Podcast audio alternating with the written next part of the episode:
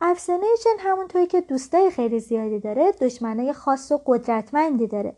یکی از اونها ریچارد لئونتین ژنشناس دانشگاه هاروارده. لئونتین معتقده که جبرگرایی زیست شناسی می‌خواد به ما بگه که ما هر کاری که می‌خوایم انجام بدیم به خاطر یه سری خصایل بیوشیمیایی سلولایی هستن که ما رو دارن تشکیل میدن. و خود همین سلول ها متشکل از ژن هایی هستن که از قبل تعیین و ایجاب شدن و خودشون دارن خودشون رو ایجاب می‌کنن.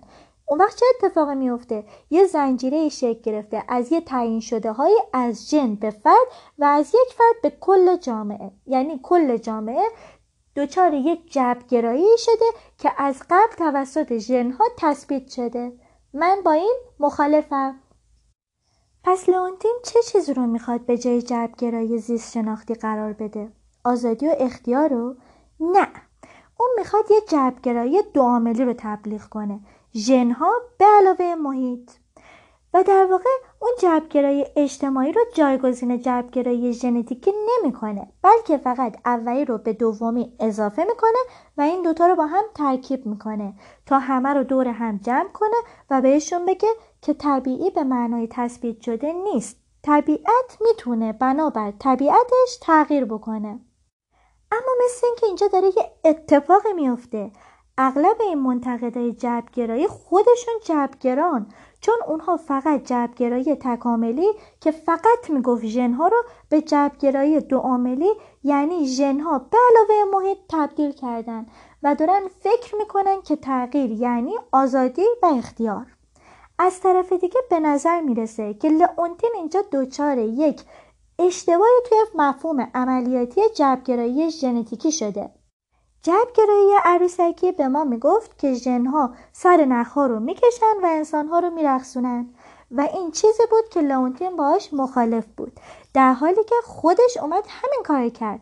اون اومد یه عروسک گردان دومی اضافه کرد یعنی محیط اجتماعی و در واقع ما رو به جای یه دونه عروسک گردان دو تا عروسک گردان داره میگردونه.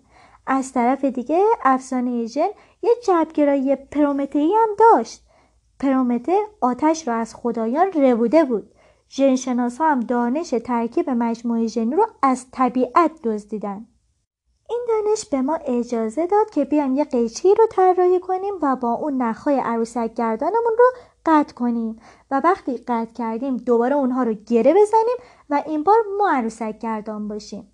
اما یه سوال اگه ما نخها رو بکشیم ژنها حرکت می‌کنن؟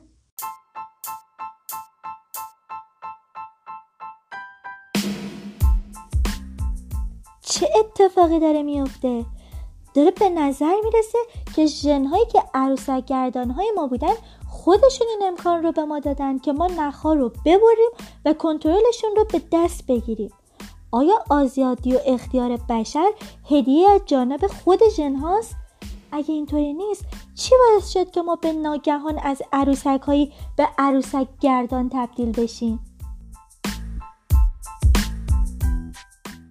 ما گفتیم که افسانه ژن مثل یه صندلی اصلی سپایه میمونه که ستاپایش کمک می‌کنه تا اون سر پا بمونه زیست شناسی مولکولی، ژنتیک رفتاری و روانشناسی تکاملی ولی چرا ظاهرا؟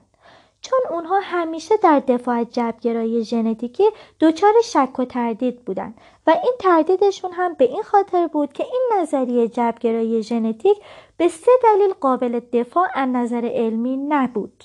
اولین دلیل اینه که درک جبرگرایی ژنتیکی به عنوان جبرگرایی انسانی دچار یک خطای مقوله شده یعنی خطایی که کلی با جزئی اومده خلط شده یعنی چی یعنی آزادی و اختیار در سطح نفسه در سطح یک شخص انسانی به عنوان یک کلیت یک ارگانیسم یا کلیت یک موجود زنده است. به همین دلیل یه شخص در کلیتش رو نمی‌تونیم کاهش بدیم یا خلاصه کنیم به یک جز یا حتی به همه جزهاش. مثل جمله ژن. یعنی می‌خوام بگم که ایجابگرایی ژنتیکی درسته. در سطح ژنها ایجابگرایی و جبر وجود داره.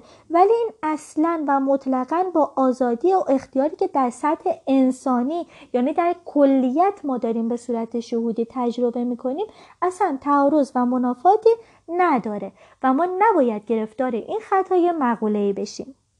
دلیل دوم اینه که در سطح مولکولی ژنها به معنای مطلق یا کامل یا جامع عامل تعیین کننده نیستند اونها به صورت خیلی ظریف و نامحسوس مؤثرن تعیین کنندن ولی پشت صحنه دارن مرتبا با محیط تعامل برقرار می‌کنن.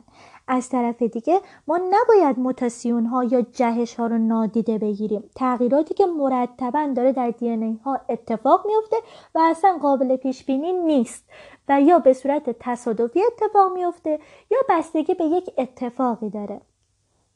پس ما تا اینجا دو تا عاملی رو گفتیم که این ستا پایه نمی‌تونن مطابق اون بیان بر جبرگرایی ژنتیکی دفاع کنن. پس چرا دارن دفاع می‌کنن؟ به خاطر عامل سوم. عامل سوم میگه که ما داریم می‌بینیم که دانش ژنتیک هرچی داره رشد پیدا می‌کنه ما بیشتر متوجه تاثیر ژنها بر روی طبیعت بشر و خوشبختی انسان میشیم. بنابراین ما باید آمادگی پذیرش این احتمال رو داشته باشیم که یه روزی کشف بشه که خود ژنها تعیین کننده آزادی و اختیار ما هستند. در واقع این تفکر هیجان انگیز می‌خواد بگه که موضوع اینه که ممکنه ما روزی بفهمیم آزادی و اختیار انسان محصول خود جبر ژنتیکیه. اما در این مقطع از تاریخ ما مجبوریم که بپذیریم چنین باور ای در رابطه با جبرگرایی عروسکی که همیشه مورد اعتراض قرار می‌گیره یه پدیده فرهنگیه و این همون چیزیه که ما بهش میگیم افسانه ژن.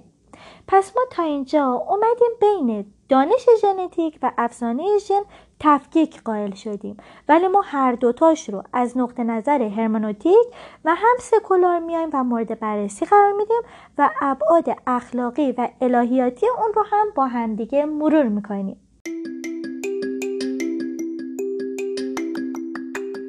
درباره رنج بشری چیکار می‌تونیم بکنیم؟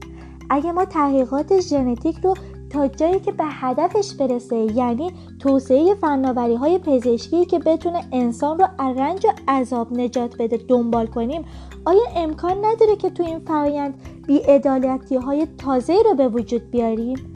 آیا این خطر وجود نداره که وقتی که ما با دی ای نقش خدا رو بازی می‌کنیم زخم های تازه رو به پیکر بشریت وارد کنیم؟ آیا امکان نداره که ما یک تنش جدیدی رو بین خاک و روح شروع بکنیم؟ بیایید بریم سراغ یکی از پایه های صندلی اصلی افسانه ژن زیست شناسی مولکولی